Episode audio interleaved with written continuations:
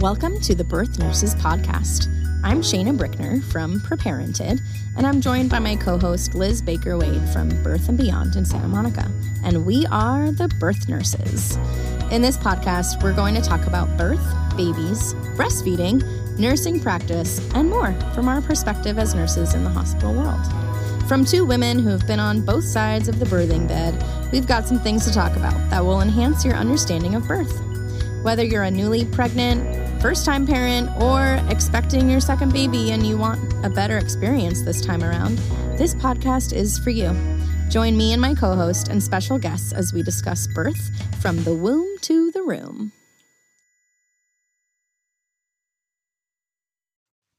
Hi, everybody. This is Liz, and welcome to another edition of the Birth Nurses. Um, as you know, Shana and I have been doing some podcasts having to do with the birth plan. We're trying to really change that information a little bit to help people make more of a generalized birth wish or birth preference. So we've been interviewing some people to try to get their experiences, what went right, what went sideways, how they feel about it. And today we are interviewing Tala and Andrew, who just had a baby about three weeks ago. Hi, you guys. How are you doing? We are great. Hi. Hi. That baby's awfully cute. Of course, our audience can't see, but I can see everything. So, Tala, tell me. Tell me a little bit about birth class. So, we were recommended to take um, your birth class by our amazing O B, um, Doctor Caroline Collin. I think what we were really excited about was that you are a nurse in labor and delivery at the hospital we were delivering at, and we were super excited to, to take a class with someone who knows the labor and delivery process really well. And so we we went into it, and I think um, we really just enjoyed specifically understanding exactly what to expect, even seeing some of the tools they would use, like the internal fetal monitor, or just yeah, just in case, right? Like, the vacuum or anything like that, that we were kind of scared of. Um, yeah. So, so that was kind of why we took the class, and, and we had a really great time, and it just prepared us for, for the whole process. Our, our birth ended up being a little bit different than we expected. Oh, let's get um, into that. Yeah. yeah. But, uh, but it was, it was, yeah, it was super helpful and just calmed us down and gave us the confidence, I think, that we needed, especially Andrew too, going into the birth. Outstanding. I'm so glad to hear that. First of all, of course, that it was helpful. So let's talk about birth plan or your birth preferences. So what were some of the things that you thought you really wanted to do?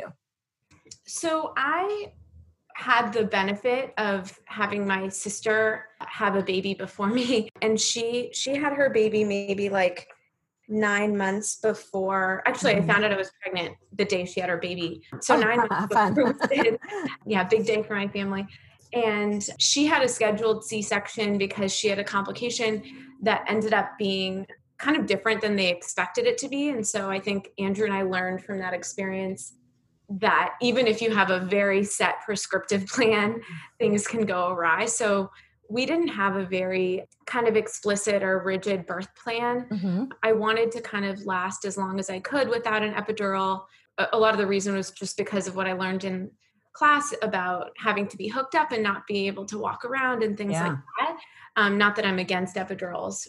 Me neither. Or I think I, I was really hoping for a, a vaginal delivery instead of a C-section, just because I wanted to minimize time in the hospital with COVID and things like that. So those were the main things, but we didn't have a very strict birth plan. So what happened towards the end of your pregnancy that got you to the hospital? Yeah, so I was really concerned. As I mentioned, I, I really did want a vaginal delivery, and I, I'm a very small person, and our baby in the ultrasound was measuring like on the bigger side. And so I hit my forty week mark, and she was measuring on the ultrasound around eight pounds. Mm-hmm. And so at that point, it was kind of a situation where I wasn't dilated at all that day, which was my, my due date, or the day before my due date. And she was already measuring eight pounds. So we kind of had discussions about it, and my O B was very open to any kind of plan or path that I wanted to go down. She was totally cool with me waiting, totally cool with me kind of considering induction. And so because I was so not ripe, I guess. Mm-hmm. Oh, you remembered from class. Good for you. Yeah. So like, because I, you know, I hadn't dilated or anything, and she was already measuring big, we kind of decided that I would probably have to get induced anyway over the next week mm-hmm. um, to get the baby out before forty-one weeks. So we were kind of like, okay, let's, you know, let's consider maybe doing it sooner rather than later so that she doesn't end up being too big. My baby doesn't end up being too big for me to deliver. And so that day, uh, the, my doctor called to the hospital to see, you know, when they had any slots open, and they actually had nine p.m. that night. Andrew and I kind of went back and forth for a few hours, actually up until probably seven thirty p.m. or something. Um, and I was texting you, Liz, about it, I remember. And I had these conversations a lot. Yeah, yeah. And we finally uh, decided to do it. And so we went in that night at nine, um, which ultimately ended up being being like a, a save, like a life-saving decision, because if I had gone into natural labor, who knows what would have happened. But well, let's talk about that a little bit. When sure. you went in and you knew that you did not have um, a good, what we call favorable cervix, you were explained that you were going to take some oral medication. Yeah. So what happened was I went in, and you correct me if I'm wrong on any of this, but my understanding is that Pitocin is an induction medication that um, augments contractions. But before you get Pitocin for an induction, you're supposed to take, or you can take Cytotec, which is um, supposed to, I guess, ripen your cervix or kind of ready your cervix for the contractions, right? Right. And we can use Pitocin to start contractions that have never begun if you have favorability. But in your case, you did not. Right. Exactly. Right? Your cervix was thick and it was closed. So were you expecting to have a longer time of it? Yeah. So what we were told by all of the nurses and by um, our doctor was that a, an induction at this stage would kind of be like a two to three day thing. Could um, be. Yes, absolutely. So we went in Friday night. We were more so expecting our baby to be born Sunday at some point. And so I took the Cytotec, which is just an oral pill that um, they give you. And I believe it's used for other things besides induction, right, Liz? It's like It is, absolutely. But in this case, this was used, this was the choice your physician yeah. wanted to use to induce you. And what time did you take your first um, dose of uh, Cytotec? So I took my first dose around midnight, and I was told that you can take them, you can take a pill every four hours for up to six doses. Um, cycles, right? right. Six doses. Mm-hmm. Yeah. Mm-hmm. So that's why you could consider like it could take twenty-four hours to even start to work on your cervix, like to even work on your cervix, right? Absolutely. So during this point, Andrew, were you just kind of settling in for the evening, figuring you'd go to sleep, watch T V? I mean, what were you doing? Uh, yeah, I, that's, that's, that's exactly what I was doing. I mean, you know, philosophically, I think we had we had spent a lot of time sort of reading, taking classes, trying to understand the process as much as we could in advance. And I even made a folder for myself. Mm, good uh, idea. Love that. Pages and and images and things that I needed to that I needed to be responsible for mm-hmm. throughout the entire process. And I know there's a lot of stories of dads uh, forgetting things on the way to the hospital, but that was actually, uh, ironically for me, the one thing I forgot was all of the information I had prepared so that I didn't have to commit it to memory. And so I was a little stressed about that, uh, but obviously in the in the situation that we were in, there was no uh, leaving the hospital uh, for me. Um, so right. Yeah. It was a little bit before, I felt like I was a little bit before sort of a, like the day before a final exam where I was trying to recall all the things that I'd been through and learned. A lot of pressure. They were in my notes. Well, there was a little bit of anxiety, but, but we were trying to do uh, what we could uh, to relax with the understanding that this was going to be a couple of day. Yeah, thing. There we you were, go. yeah, we were told basically like I would take my first dose and we should get a good night's sleep because the following day we would be in, you know, labor all day. generally, generally yeah. with a person that has an unfavorable cervix, we'll call it, it's a, it, it could take a while. Yeah. So let's talk a little bit where you, Tala, had an unusual experience. And what time did you think you were starting to feel contractions? And yeah, so what I what I had, I guess, is the medical term is precipitous labor. So anyone can go look up this wild phenomenon. But basically, I was given a dose at around midnight, and I was supposed to let the nurse um, know if I was feeling any contractions. And if I wasn't, or, or or anything, I guess. And then if I wasn't, that she would come in in about four hours to give me another dose. So throughout the night, I actually didn't feel anything. I was pretty I, comfortable. I, yeah, comfortable. Um, a couple of times, funny enough, the nurse came in. Now looking back, I realize what this is. But the nurse came in and said, you know, you're you're showing contractions on the monitor. You really don't feel anything. And I was like, no. So you understand that we can pick up lots of contractions, but that contractions don't necessarily mean labor. People right. contract all throughout their pregnancy. We call those Braxton Hicks. And those yeah. were probably the warm-up contractions having to do specifically with sort of the Cytotec because they started coming on, but you weren't in, in severe pain at all. No, not at all. So then around maybe five a.m., I had a couple of a couple of pains here and there. And I told the nurse, and I got my second dose of Cytotec. Mm-hmm. And then very shortly after that, I started having pretty intense contractions mm-hmm. um, that I couldn't really breathe through. And interestingly enough, like if you looked at the monitor, the contractions didn't end. They would just kind of start and then last for a really, really long time. So Almost- you had you had what we call tetanic contractions. That that medication threw you into labor, and they were lasting a long time. Yeah, it it was pretty intense. Um, were you but, thinking of having an epidural at that point? So what happened was maybe around like six forty-five. I I had told my my nurse like this is so intense. I I don't think I can handle it, and I was obviously not saying it in such a coherent way, but I'm sure. Um, but.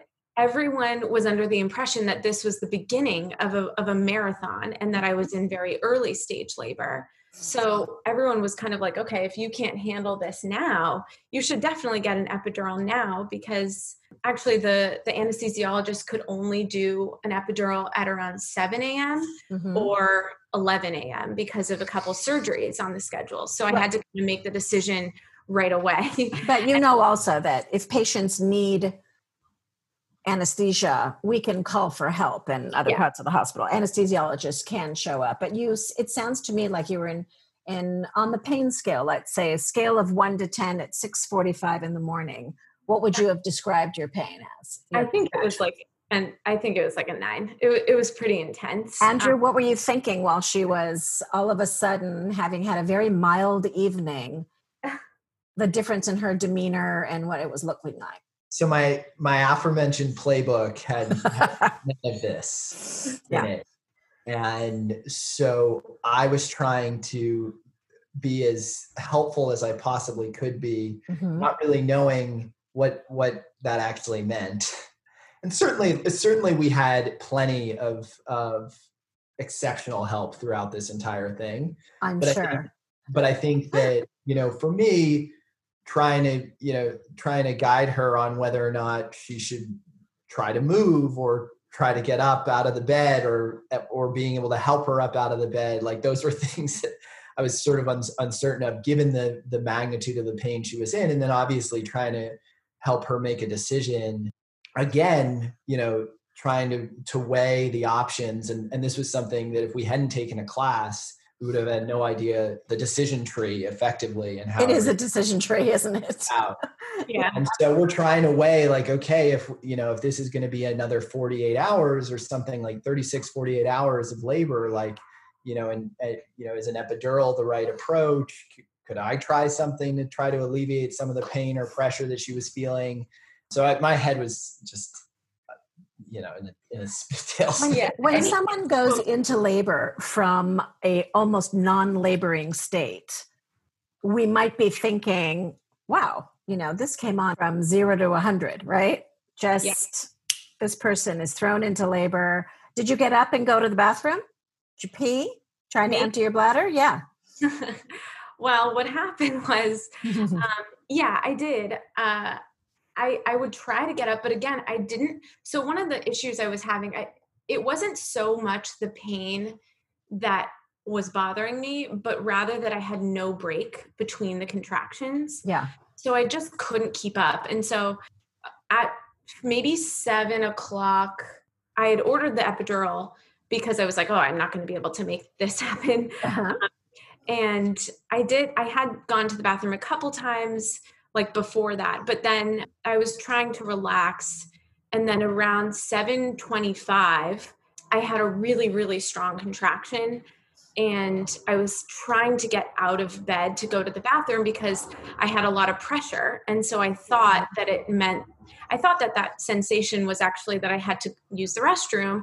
And so I was trying to get out of bed and my water broke on the bed oh, okay. um, in the middle of the contraction. So there were, there was no one in the room, but me and Andrew, and I was kind of screaming, being like, I, I, I can't walk to the bathroom, but I have to go. Like someone needs to help me. So the, the nurses were actually um, doing their transition at that time. Mm-hmm. Um, and so I remember, did you call them in? How did that happen? Yeah. Yeah. I yelled for them. Yeah. You know, Good. I like that. If, uh, you know, if well, you I, I was, I was trying I got to a lot of that policy too, understanding that, you know, I couldn't really go out and wander around the halls or anything like that. So I just yelled. Yeah. So let's get to nurses are in the room and looking at you. Yeah. yeah. So at that point, like I was, I was pretty, a little hysterical because it, it was so intense. And again, everyone thought I was in early stage labor. Mm-hmm. And so I, I said to her, I was like, I, this baby's coming out. Like I, I could feel it. Yeah. And she said, okay, well, you know, we need to get you back in bed. Cause at that point I was like coming out of the bathroom. And so they got me on the bed and the nurses did a cervical exam, which I think they weren't planning on doing until later because, yeah. you know, you, you're, I don't think you get a cervical exam super often. And so we try to it. avoid too many exams also in that you were unusual because you were in pretty much no pain all night long. And then in a lot of pain and you felt rectal pressure. So that would, that would warrant an exam, I would think. Yeah. And so, I would. Yeah. And so it was funny because I think they were trying to humor me and, and kind of, mm-hmm. um, it was, I think it was hard to believe that I could be getting that type of pressure that quickly because I, again, I never received Pitocin. Yeah. You can go into labor from just Cytotec. Absolutely. Yeah. Sometimes yeah. we never get to Pitocin. Yeah. So she, uh, she examined my cervix and I remember this moment really well. She she said to the other nurse, she was like, oh my God, because there were two at that point because they were doing a mm-hmm. shift change. And so... And it required two to get you back to the bathroom. That's right. Yeah, it really Sometimes it requires uh, the whole team. Yeah. um, and so she said, oh my God, she's complete. This this baby's coming out. And so at that point, I think they were like, oh my God, this is this is happening. And so obviously my doctor... I don't know if she had been called by then, or I think they were letting her know what was going on, but it was seven. I mean, it was seven thirty in the morning, um, at this point, maybe seven thirty-five. So it was happening quickly. So then they, they kind of like frantically prepared the room. I mean, at this point I was so consumed by the pain that Andrew, you probably remember better, but they prepped the room and she was like, okay, we're going to start pushing. And yeah. so, um, this was probably at like seven forty and they called my doctor to come. And so I guess she was on her way. And then I was pushing and these nurses were so, our, our prior nurse from the night stayed throughout my birth, which was so kind. She stayed over. It's so hard um, to let go at change of shift when you're going to miss a delivery. If you were one centimeter, it's easier to let go than if you're about to deliver. Yeah. Like, wait a yeah. minute. Yeah. So that was so nice. So they were there and they were helping me push and Um, there was no one else in the room at this point because I think mm-hmm. it takes a few minutes to get the whole team in. So I think you said that there was a charge nurse like yelling for different people to come in. I think yeah. usually what people don't know about this is that we want to get the nursery nurse in there and the laborist in there and an extra nurse. an extra pair of hands. The nurses are perfectly capable of doing your delivery, but we have a laborist there who's there twenty-four seven, just in case someone has a precipitous birth. It happens yeah. all the time. That's nature. The universe has spoken. I can't do anything about it. Doctors don't like to miss their deliveries, but we had an unusual sort of what I call Mister Toad's wild ride in labor. Yeah. So, so who did deliver yours? The laborist or the nurse? So the laborist showed, so the nurse was helping me push and the baby's heart rate was dropping. Um, but I guess during contractions or so between contractions, the nurses were flipping me side to side to get yeah. her heart rate back up. Yeah. And um, those decelerations I, are not unusual in the pushing phase. It yeah. feels scary and it sounds scary, but this is perfectly normal um, and often expected when, especially when you're having a precipitous labor and birth, but it's, it's not uncommon. Yeah. Yeah. So this was maybe around seven forty. And so I was pushing and then the laborist arrived probably like five minutes later. And he was just this wonderful doctor who was super calming and really helped kind of get me through it. And then honestly, ten minutes later, the baby was out, which was so crazy. The whole thing was really just an hour. So from start to finish, which, you know, there were a couple scary moments. There was a moment when the laborist was with us and her heart had dropped too low for too long. And he mm-hmm. said, okay, you know, we'll give you one more push or we're rushing you to the, to the O R to do a mm-hmm. C-section. But what he did say was, you know, in this last push, I'm going to use the vacuum. And mm-hmm. I, I mentioned this only because if I hadn't taken your class, I would have thought that it's an actual vacuum and I would have freaked out and said, no, I'm not going to do that. But from your class, I know that it's actually like this super tiny little pump device that's very gentle. And that uh, is used within the standard of care. Yes. Maybe it was low enough and safe enough to safely use a vacuum. Yeah.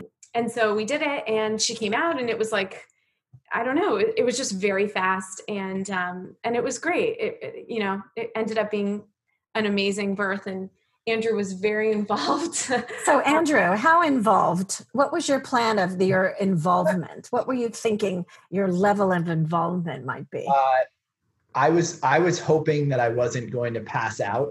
I was, uh, I got some very sage advice to not test um, my limits, uh, during delivery. And so my, my whole plan was hopefully to be by her side, uh, behind her head and experience mm-hmm. as much as I possibly could, but right. uh, right. try to, redu- you know, not become a liability, uh, for, for the team. Stay conscious. Don't be a liability. Is that your advice for, for so partners? The, the staff, um, upon my arrival to the hospital that this was that this was a problem. I'm so when the baby came out, what were you thinking? Well, what was your so I can't I don't know if this was necessarily uh, all the preparation we did or just a pure adrenaline. It was probably some combination of the absolutely two. Absolutely a combination at, of both. At the point at which the cervical exam was done, uh, the nurse looked at me and said, who who what who knew who had already told me that maybe I could sit on a bench an hour ago, you know, if it, when she went into when the baby was coming, just to be, you know, just to be out of the way. And she looked at me and she goes, "Are you in a position to help me deliver this baby?" And I looked around and I didn't fully appreciate. I knew I knew what was going to happen, but I didn't fully appreciate oh, Tala's leg. A hospital yeah. react. Right. Um, so I was on her right side, holding mm-hmm. her leg for the, you know, and helping her, I guess, crunch. Yeah. This yeah. breathe through mm-hmm. the contractions. So I kind of like was sort of playing her like an accordion. I didn't uh, realize that when time. you push, you have to bend forward. So it's actually, or at least they were telling me to, to kind of like bend forward every time I push. So it was so hard to do it alone. So yeah, so that was super helpful. Um, just having him kind of push me forward. So Andrew got to participate much more than he anticipated. Yeah. And you got to have a baby much faster than you anticipated. Yeah. And the two day plan of watching movies and reading. It was funny after the birth because we had all these bags of snacks and downloaded and all these, you know, all these things to do during the day. And Andrew hadn't even, you know, we had a whole plan for that Saturday. We hadn't even told a lot of people that we even went to the hospital. We, you know, Andrew had planned this whole text thread for our families, and we just didn't have a chance to let anybody know that we were in labor. So, yeah. Yeah. I mean, I was, I was, I think the one thing, we were lucky for, for, for a lot of reasons, and we had an incredible team throughout the whole process. I think the one thing trivially that I was felt sort of lucky about is I had, I had bought a camera for the occasion. And, fantastic. Um, use it? But I, I was lucky yeah. to have my phone in my pocket, because what happened was when I was helping Tala through uh, delivery, this team assembled around me, and all of a sudden there were tables and wires and people, and I was in the midst of it. And, and I was very fortunate to stay uh, conscious for the whole thing. And they didn't, they didn't, they didn't substitute me out at any point. Um, but then when it, you know, when it was all said and done and the baby was handed to Tala, like I had my phone there to take some pictures, and I was oh, so fantastic not to put my phone down anywhere, because there was no moving for me for, absolutely. Sometimes I just take the phone and just say, give me your phone yeah. and start, yeah. start snapping pictures. I mean, we, you know, we do what we can. Most yeah. people say, no, I don't want pictures of this, but you can, the good thing is you can delete. Exactly. So baby, what we, what do we have here? Um, her name is Mila. She, um, yeah. And we were, you know, we were so grateful, because there's a lot of anxiety around the COVID, you know, pandemic, yeah. everything. And so she came out and she was like crying and healthy, and she weighed like a good weight. Actually, interestingly enough, she ended up weighing seven pounds mm-hmm. on the dot, not the eight pounds that the ultrasound had quoted, yeah. which is probably why maybe it was, it was easy to deliver her. Like I, I actually had no tearing or trauma or anything. Oh, fantastic. Intact. Yeah. Beautiful. Exactly. Which was really, really, um, I was grateful for, and she was super healthy. That also has to do with skilled deliverer. Let's hope. um, the skilled, the skilled mommy and the and the uh, delivering physician. Yeah, and was, um, you seem to be really, you know, from what I heard, rumor has it that you guys were a very good team together, and that you got focused when it was necessary to get focused and forged ahead, which is an amazing thing. That's really nice. It's yeah. really hard. We we were so grateful for the nursing team and the doctor, um, the laborist. You know, we had no idea what we were doing. And I, I remember when I was pushing, I like couldn't follow our nurse's instructions for right. some reason. I was kind of out of it. And I remember she kept being like, okay, you, you know, you can't breathe out. You have to hold your breath. And I just kept doing it wrong. And I mean, they were just, is really there a wrong though? Really? Is there? Yeah. um, because somehow that baby got, came out of your body. Yeah, exactly. But yeah, she's, she's perfect. And, you know, we're super grateful. And w- w- I, actually I felt so good after the delivery that we were trying to go home that day on yeah. Saturday, but obviously there's, there's like a twenty-four hour rule where they want to monitor the baby and everything. So we ended yeah. up back home. You have to do the jaundice test and the hearing test and the heart, heart test. And there's yeah. a slew of those things, but you got to go home the next day. Mm-hmm. Yeah. Fantastic. Yeah. And how are you feeling? Both of you. How are you feeling, Andrew? Great. Great. Yeah. Grateful. Relieved. Yeah. You gotta, you gotta remember this if you, uh, if you do this again. Yeah. Oh. Yeah. So actually I shouldn't leave out that our, our wonderful O B actually made it maybe five, five minutes after she yeah. came out, something like that. Oh yeah. Um, poor thing. Like I, you know, she ran out of the house at seven in the morning on Saturday, and she only missed it by five minutes. But, but anyway, we were talking to her and she said, okay, for your next birth, you know, we, we, you need to get to the hospital as soon as you feel anything, or maybe we need to consider inducing you early, because wow. it's true. If yeah, you have precipitous births. I mean, who knows? Maybe you'll do this again. Have a yeah. few cramps, come to the hospital. Who knows? You yeah. never know. Was this anything like you envisioned? Oh my God, no. Was I, it anything like you planned on paper? Was it anything that your friends have told you no. was their circumstances or their experience? No, I've I've never heard of this. My mom always said like, oh yeah, I had fast labors. And she had told me a couple times like, oh, I just didn't have time to get an epidural. And I, you know, I didn't really, I didn't really appreciate internalize that. that. And ironically, that's exactly my story. I left out that when I started pushing, the anesthesiologist came in and was like, okay, we're ready for your epidural. And all of us kind of just stopped and looked over at her and were like, that's not happening. That, sh- that ship has sailed. sailed. So I, yeah, so I ended up not getting an epidural, which was, you know, a lovely um, byproduct of this that was part of my kind of birth hope, not plan, but hope that I would be able to do it without an epidural. And I did, only because I didn't have a choice at that point. So again, you, the, the universe decided for you. yeah, yeah. But looking back, actually, it wasn't that painful because I was so consumed yeah. by the adrenaline and everything that was going on because I had such a short, you know, labor and delivery. Yeah. Great story. Andrew, you did good. I love that you stayed conscious, that you were helpful, that you were in there. Now you know that this is possible. You surprised yourself, as many as many people do when they tell me, you know, I'm not going to be able to be helpful in any way. I'm like, yeah, we'll see about that. And I want to thank you both for coming onto our podcast and telling us your very personal story. And maybe we'll... Uh, be talking to each other again in the future. Yes, hopefully you will be our nurse for the next crazy ride. Oh, I would love it. I would love it. So keep me posted, keep those pictures coming. And it was wonderful to meet you two, hear about the great story because I wasn't there that day. And thank you again so much for participating. Thank, thank you. Thank you so much for all the knowledge and the care yeah. and everything you got us through. Thank you so much. Bye. Bye-bye. Bye.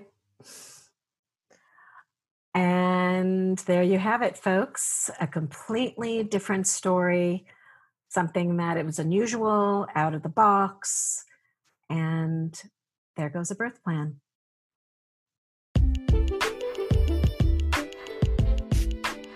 Thank you for listening to this episode of the Birth Nurses Podcast.